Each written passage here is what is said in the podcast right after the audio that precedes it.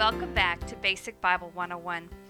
I just want to take this time to say thank you to those of you who have stuck with this. I realize the last podcast was back in January, and that's an unacceptably long time to have to wait when you're excited about studying the Word of God and getting a comprehensive view of the Bible. This class a, was originally intended to be completed in a year, and once we get all the podcasts done, I suppose that'll be the case for the people who just start uh, watching or listening to it in the near future.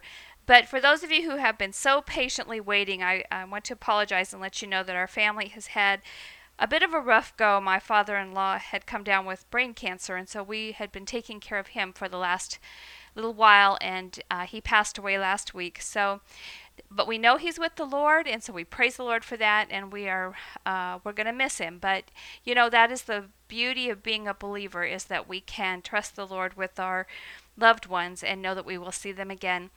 So I want to take just a minute and recap where we've been with Basic Bible. As you know, when we came up through the beginning, um, how God created the heavens and the earth, and we talked about the beauty in His creation and how everything He did was good until it came to man being alone. And we talked about how when He made woman, He brought them, brought her to man, and created the first family, and how important it is for us to live in a family. Um, either through your small group, if you're a single, I know that you may feel like your family is far away, but you can get into a family with other believers right where you are. There's very few places where there aren't other believers who, even if it's the kind of online uh, relationship where you can check in with each other, uh, blogs or whatever. Secondly, we had learned about Adam and Eve's sin and how this, the serpent tricked them. Satan had convinced uh, Eve to take a bite of the tree, the fruit from the tree of good and evil. And when she did that, uh, all mankind uh, suffered the fate of understanding good and evil and actually participating in evil. And so we are a fallen generation from then on, uh, fallen people. And so we talked at that time about the ramifications of being born into a world of sin, into a broken world, and all of creation we know even now groans with uh, the fact that it's temporary and uh, all plants die, all animals die, all people die. And so we know that there that was not God's original plan, that He had created a world perfect in every way, but that sin came in and, and stopped that process. And then we learned that the consequence of sin was that mankind just got worse and worse. And so it came to a time when we uh, realized that uh, God had asked Noah to build an ark because he was going to wipe out all of the people that had been born uh, up until that time. And so we had a lesson on Noah and the ark and the animals. And uh, I would encourage you, if you can't remember that, to go back and listen to it again or reread the scripture. Uh, it's back in Genesis 7 through 9. Then we covered the story of Abraham and the father of the Israel nation and how in the beginning, God had called him out to a new place and a land that would be uh, a land that he would give him, that would be his very own. And so Abraham obeyed God and followed his heart out to a new place, the land of Canaan. Uh, during this time, God had promised him he'd have many children, but his wife Sarah was very old, and they did not have a child for many, many years. Uh, and because of that, he decided to work around it and, mar- and uh, sleep with his wife's uh, maid, and they ended up with Ishmael. And this was not the son of promise, and God said, That's not what I intended. I'm going to do a miracle here. But uh, so there was problems between Ishmael and the eventual son of the promise, Isaac. Eventually, God asked Abraham to sacrifice Isaac, uh, intending to test him to see if he really was sincere in his faith, and Abraham was sincere. But at the last minute, an angel stopped him, and he did not end up having to sacrifice his son. Okay, after that, we covered Isaac's two boys, Jacob and Esau, the twins. They fought terribly because of the family prejudice, that uh, the partiality that was shown. Uh, the mother, greatly, Rebecca, greatly preferred Jacob, while Isaac greatly preferred Esau. And so, because of the strife, and we all know, probably if you've not experienced it, you've seen it, the problem with uh, parents preferring one child over another. And so we, we covered a little bit about family dysfunctions in that um, session. And then we find out that Jacob will be the son of promise. And as it turns out, Jacob has 12 sons. They become the, the heads of the 12 tribes of Israel. So when you hear of the 12 tribes, which we will talk about many times, they are the sons of Jacob. And of course, God changes his name to Israel. So that's why they're considered the sons of Israel. Okay, one of these sons, Joseph, becomes, who is one of the younger ones, is a very special child, and God uh, sends him to uh, through a series of challenges, everything from being kidnapped by his brothers and sold into slavery to being in prison, accused falsely of trying to attack his master's uh, wife, and that was not true, but um, he ended up in prison. And yet, God exalted him until he was one of the advisors to Pharaoh, and, be- and uh, Joseph became very well known throughout Egypt and was able to actually help his entire family. Uh, Jacob, uh, son, Jacob's son uh, had two sons who were his favorites, and they were uh, Joseph and Benjamin. And so we see that when Joseph went off to Egypt, uh, the father thought that he had been killed and by an animal, and yet God actually was using that in the lives of his brothers and uh, in the, what would eventually protect the Israel nation from being wiped out by famine. And so when we refer to Joseph in the coat of many colors, that's the story.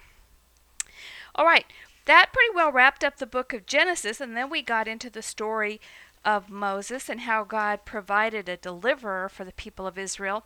They stayed a little too long in Egypt, if you recall, about 400 years too long. And during this time, they were enslaved by the Pharaoh and uh, needed a redeemer, someone who could uh, deliver them from their bondage. And God called forth Moses to be that person. As you recall, Moses was just the son of some slave, Israelite slaves, and yet God caused him to be adopted by Pharaoh's daughter, actually saving him from certain death. And Moses grew up, and when he, as an adult, decided that all the um, all the slavery was wrong, and accidentally, not accidentally, but he killed one of the taskmasters uh, over the Israelite slaves and was exiled. And so he actually uh, roamed in the desert for 40 years before coming. God called him to come back and deliver his people. Remember, we talked about the story about the burning bush, which was in there, and then God used the many plagues to deliver the people of Israel by um, hardening Pharaoh's heart each time Pharaoh would say, "Okay, they can go." Uh, I, I, will release them. And then at the last minute would change his mind. And so God would cause another plague upon the people of Egypt, which eventually meant that um, pretty well they were wiped out. The first, the last plague being the plague of the firstborn, where all the firstborn children, cows, whatever, uh, died the night of the Passover.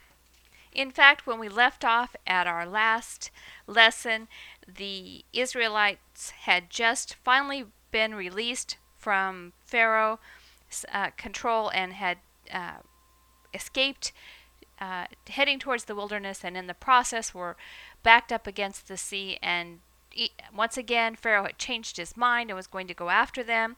And because he tried this, God opened the seas, the Red Sea, and they were able to cross on dry land. But when the Egyptian army tried to cross the Red Sea, they were, of course, destroyed. So it left Egypt in a very bad state and it provided protection for Israel. And of course, fame grew throughout the, the, area. All the surrounding nations knew to be a little bit afraid of Israel because obviously they had conquered the most prestigious and most powerful nation on earth at that time. Okay, so we're going to pick up today in Exodus uh, chapter 16, we are going to start talking about what happened to the people of Israel once they finally were free. This is a very interesting lesson because you would think that they were so grateful to God and they worshiped and just uh, followed Moses because they totally trusted him. And we find that that's not the case at all. In fact, in no time, they begin grumbling because they don't have the same kind of food they had in Egypt. They can't find water. And God is always providing for them, and yet they grumble. Uh, turn to Exodus 16, verses 2 through 5. We're going to read this part right in here. It says, In the desert, the whole community grumbled against Moses and Aaron. The Israelites said to them, If only we had died by the Lord's hand in Egypt. There we sat around pots of meat and ate all the food we wanted. But you have brought us out into the desert to starve this entire assembly to death. Then the Lord said to Moses, I will rain down bread from heaven for you. The people are to go out each day and gather enough for that day in this way I will test them and see whether they will follow my instructions. And on the sixth day they are to prepare what they bring in, and that is to be twice as much as they gather on all the other days. Okay, you may be wondering, why is it that these people would complain when they're free now? They can do whatever they want. But you know, it, it does seem to me that as believers, actually, it's human nature, I think, that when we get into a time of difficulty, we want to blame God for the problem. We want to say, God, why are you allowing this to happen? Why are you doing this to me? And I think it's easy to look back at our hostage days, our days when, before we were a believer, and say, oh, it was better then, even when we know that it wasn't better then. And I look at this as sort of selective memory. We only want to remember certain things about our past and forget the troubles. And because of that, past problems seem so small compared to the current problems, and yet when we were going through those problems, they were huge. So we see that God has said to his people, Okay, I'm going to provide you with food. I'm going to send this food out into the fields, and each morning you can go and gather it. It will be a type of bread. This bread, these um, what I call frosted flakes, flakes of grain that littered the landscape, they were able to go and gather up and they could cook it, they could boil it. It's kind of interesting what this manna must have been like, but they enjoyed the taste of it. It almost had a sweet taste to it. And before long, people were saying, oh, wow, we can just get a whole bunch of this and save it. They didn't really trust God would provide it every day. So those that gathered too much and tried to save it to the next day, when they went, got up in the next morning to see, you know, maybe to eat some of that that they had gathered the day before, it was all wormy and, and no good anymore.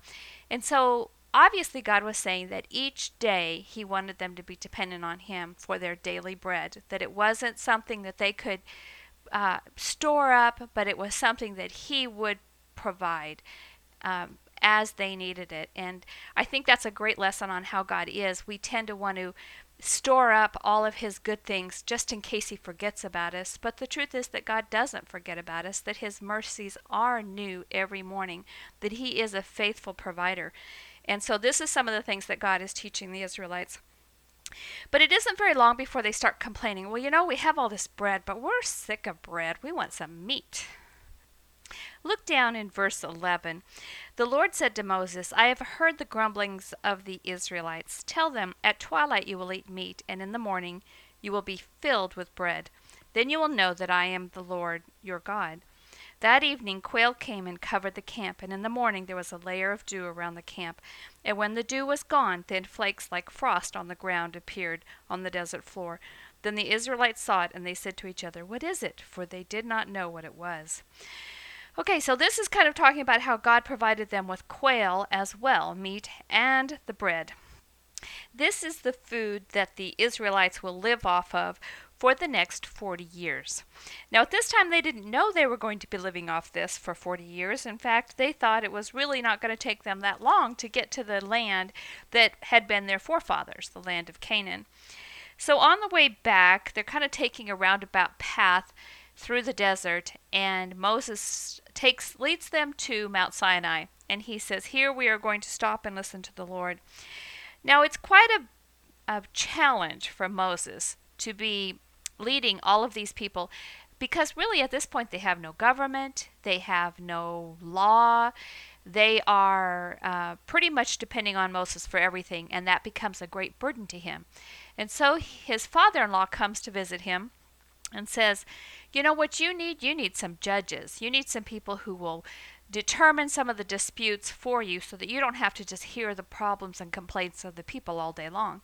And so set over each group of 50 people a judge. And so that's what Moses does. And he begins to set up a government where people can bring their concerns to the judge and be heard.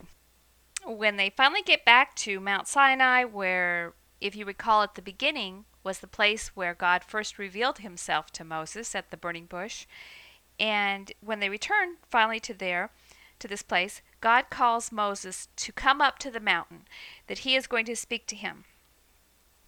So the people say, "Okay, go, go, Moses, you go, and we will uh, stay down here and and support you back here." So sure enough, God calls uh, Moses, and actually he has tells him to bring Aaron with him. Aaron only goes part way up the mountain, and when they get to the top, when Moses gets to the top, the Lord speaks to him, in chapter 20 of Exodus, we see the words that God spoke to Moses. We refer to these words as the Ten Commandments. These are the one of the basis for much of our law, much of the Judeo-Christian law as we know it, and it is the law that directs the Israelites for the rest of the Old Testament. At least that's the way God intended it. Unfortunately, the Israelites don't follow the law very well and they continue to slip away from it uh, many times, as we'll see. But in the beginning, uh, when Moses first hears the law, it really seems pretty simple. Let's read them together. Exodus 20, it says, And God spoke all these words I am the Lord your God, who brought you out of Egypt, out of the land of slavery. You shall have no other gods before me. So the very first commandment is I'm I'm first. I am the God, the only God. You put me first. Then he says, You shall not make for yourself an idol in the form of anything in heaven above, or in earth beneath, or in the waters below. You shall not bow down to them, or worship them. For I am the Lord your God. I, the Lord your God, am jealous God, punishing the children for the sins of the fathers to the third and fourth generation of those who hate me, but showing love to a thousand generations of those who love me and keep my commandments. Okay, so the second part of this law is don't make anything and bow down to it that you think is a god. Now, in our modern Western society, we would consider it preposterous to bow down and worship something we had created. Uh, if we had carved out an image and then began worshiping it, we would know that it was just carved out clay or wood or whatever it was, formed metal, whatever. We would know that there is nothing special about that uh, item except what we project onto it. But the Israelites at that time, because they were around so many other nations that had such superstitions and strange beliefs, it became easy for them to adopt the idolatry practices of some of the other nations. And so many times throughout the rest of the Old Testament, we will see that they disobey this commandment that God had given them very clearly at the beginning that they were not to create or bow down to any graven image. In verse 7, he says, You shall not misuse the name of the Lord your God, for the Lord will not hold anyone guileless who misuses his name. All right, today we might say, okay, taking the Lord's name in vain, swearing, uh, the goddamn tendency that people have to um, use God as a uh, hammer to beat up on other people. You know, many times people say those words and they don't even realize what they're saying. And yet, as Christians, we cringe because we do know what they're saying and we know that they're misusing the name of our God. So it gets to be kind of tough for Christians in a non Christian world because we do understand these laws, and yet so much of our society rejects them and does not uh, uphold them at all. Okay, chapter or verse 8 says, Remember the Sabbath day by keeping it holy. Six days you shall labor and do all your work, but the seventh day is the Sabbath to the Lord your God. This is an interesting commandment because we think we keep it when we really don't. Uh, the Sabbath is one day each week that is consecrated for rest. If you remember when God created the world on the seventh day, he rested. And so it became very important at that time that God set the precedence. Did God need to rest? Well, no, he's all powerful. He could have kept right on creating or doing any number of things that God wants to do. But we, as humans, were given the example that once, one day out of seven, needs to be a day of rest. The problem we have with this is that in our society, every day is crammed full. Those of us that work Monday through Friday know that we have Saturday to do household chores, to go to the grocery store, to get laundry done, to run errands, to do pretty much everything that we can't get done during the week. And so Saturday and Sunday become filled with all of the things that are uh, fill up our life that are the uh, demands of our modern society. Now you would say, "Oh, well it was different then. All they had to do was, you know, go out and pick up some grains of flakes and and then they could rest the rest of the day." But you know what? I have a feeling society was just as difficult for the Israelites as it is for us today. So we really do not have the excuse of not celebrating the Sabbath, and I think it's important for us to get back to that. I realize that different people have different impressions of how you should spend this Sabbath day. It should whether it should be a day of prayer and meditation or a day of out at the lake or just uh, relaxing in your backyard what whatever is relaxing to you and truly restful, I think that is the key to spending the Sabbath as a day that's set apart. And remembering that the reason that you're relaxing and enjoying the day is because God has provided so many good things for you. Okay, uh, so we saw talked about the remembering the Sabbath and keep it holy.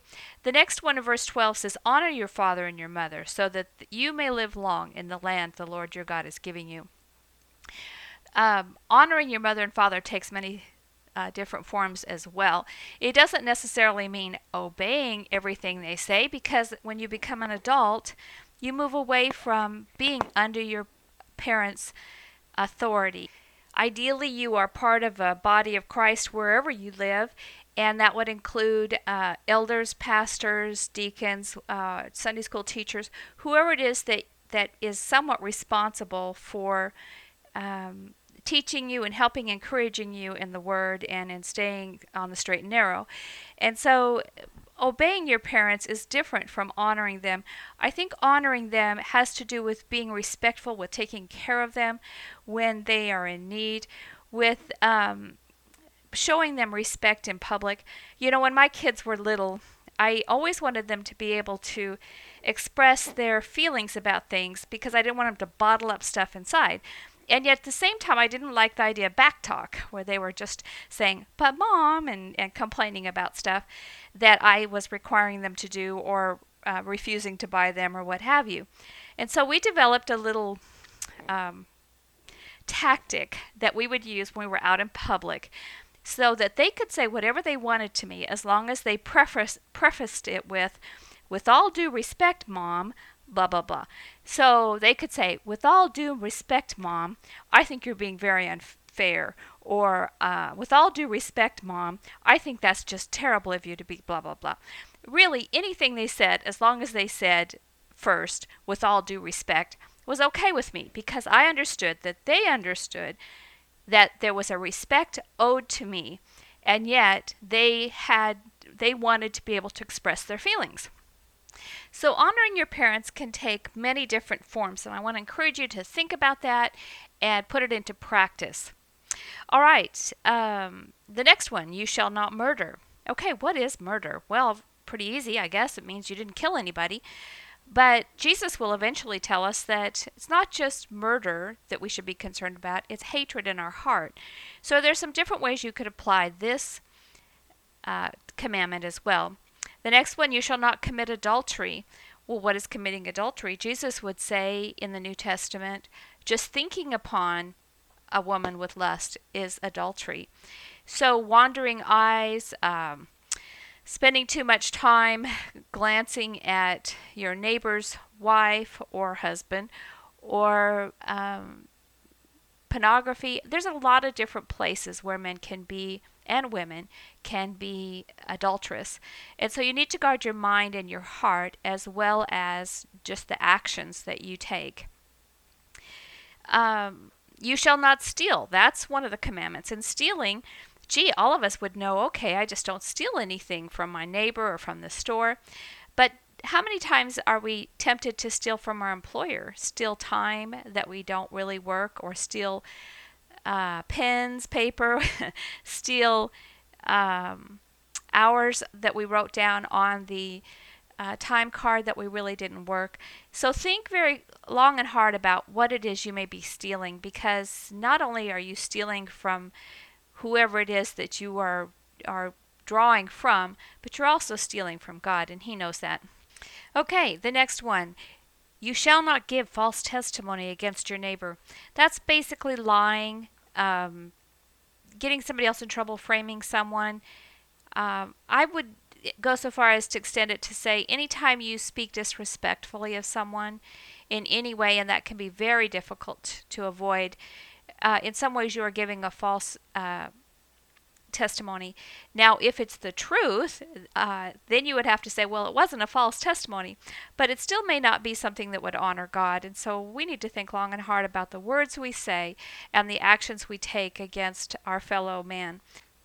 Okay, and then the last uh, law or commandment that we're going to talk about today is you shall not covet your neighbor's house, you shall not covet your neighbor's wife, or manservant, or maidservant, or ox, or donkey, or anything that belongs to your neighbor. And for us today, that's a pretty easy one because we are always wanting what someone else has. And so God says, You do not need to covet or, or desire the things that I have blessed someone else with because what I've given you, you should be satisfied with and uh, should be sufficient. That our sufficiency and our uh, desire and our delight should come from the Lord in all that He has blessed us with. All right, I'm going to stop there today because we have already gone on quite long because of my recap at the beginning. And so I just want to point out one other thing that when Moses gets down from the mountain and God has given him all these laws and and he's quite excited to share them with the people, he hears clamoring down in the camp. And when he gets there, he sees that Aaron has taken the golden earrings and and quite a few of the things that the um, that they brought from Egypt and has formed a golden calf, and the people are throwing a big party and they are bowing down and worshiping the golden calf. And so this this really is the uh, literally when the people broke the law because Moses just took the Ten Commandments and threw them down and they they shattered. And so it's at that point that God really is about ready to give up on the people and, and pretty much says to Moses, I think I'll just make you a great nation because these people, they're just really not worth it after all I've done. Look at this. And yet we see Moses stands in the gap and, and persuades God not to destroy them. He becomes their intercessor, the one pleading for them, much like a lawyer would represent us uh, in a trial before a judge. And so God relents, and yet he says the guilty cannot go unpunished. And so Moses requires that those who are standing with the Lord uh, take a sword and go through the camp and um, basically kill the ones who had left the Lord and had been rebellious against the Lord. And so at this point, God is saying, okay, leave this place. Uh, I want to, I'm going to have to punish their sin. And so he struck the people with a plague and uh, because of what they did with the calf that Aaron had made. Now you're probably thinking, why did Aaron make this anyway? He's Moses' brother. He should have been standing firm. And apparently, from what we read in Scripture, the people persuaded Aaron to, to do this and really forced his hand. And so, because he was a metal worker. Okay, uh, we're going to leave it there for now. There is um, the rest of uh, Exodus has a few other interesting stories, so if you have a chance to read them, that would be great. Uh, but we are going to move next week into the story of Numbers, the time uh, that the people spend wandering in the wilderness, and actually why they end up spending 40 years in the wilderness, because to this point, God has intended to take them straight into the land He promised them. All right. Um, we see one other thing that um, when Moses goes, they, they built this tent that where Moses goes, uh, as they move through the wilderness, when Moses is going to meet with God, he goes into this tent. And when he comes out, his face is just shining bright. And it is an example of how God's uh, glory can impact us, and then we can reflect that light to the rest of the world. But uh, the people, uh, Aaron and, and Moses, were so afraid that as that glory faded, that the people would see it, that instead they would put a veil over Moses' face so the people would never know when that glory had uh, withdrawn from Him. And I think that's very interesting that um, how can we keep the glory of the Lord showing through our lives? And I think that's by staying close to the Lord, and, and because of that, we'll be able to reflect His glory. We're going to talk more about that in some future lessons, but for now, I want you to remember that little fact. Okay, today we've seen how God provides for His people. He gave them food, water, a form of government, victory in battle, laws to protect them. But like the Israelites, we reject God, we, we break the Ten Commandments, and we pay the price for disobedience. And just like Moses, we can come before God, ask forgiveness, and once again live in His presence. Thank you for sticking with me on this, and I want to encourage you to go ahead and begin reading Numbers, the book of Numbers. I know you're probably thinking, Numbers, oh, this is going to be so boring, but it's really not. It's a very interesting book. There's a lot of neat little stories in the process. And for next week, we are going to focus on one of those stories, which is in Numbers 13 and 14, which talks about a donkey that can speak that can speak our language. So that should be pretty interesting. Okay, key points to remember it's easy to grumble against God and to think that the old times were better, but God is faithful and He is bringing us to the place He wants us. That God gave the law to protect us, but we were unable to obey that law, and that was our need for a Savior. And finally, that God forgives us and wants to be with us. His presence in our lives is obvious and shines to the rest of the world. Okay, thank you so much for uh, sticking with this, and I want to encourage you to once again uh, watch for the next uh, podcast. Hopefully, it won't be that long in coming. God bless.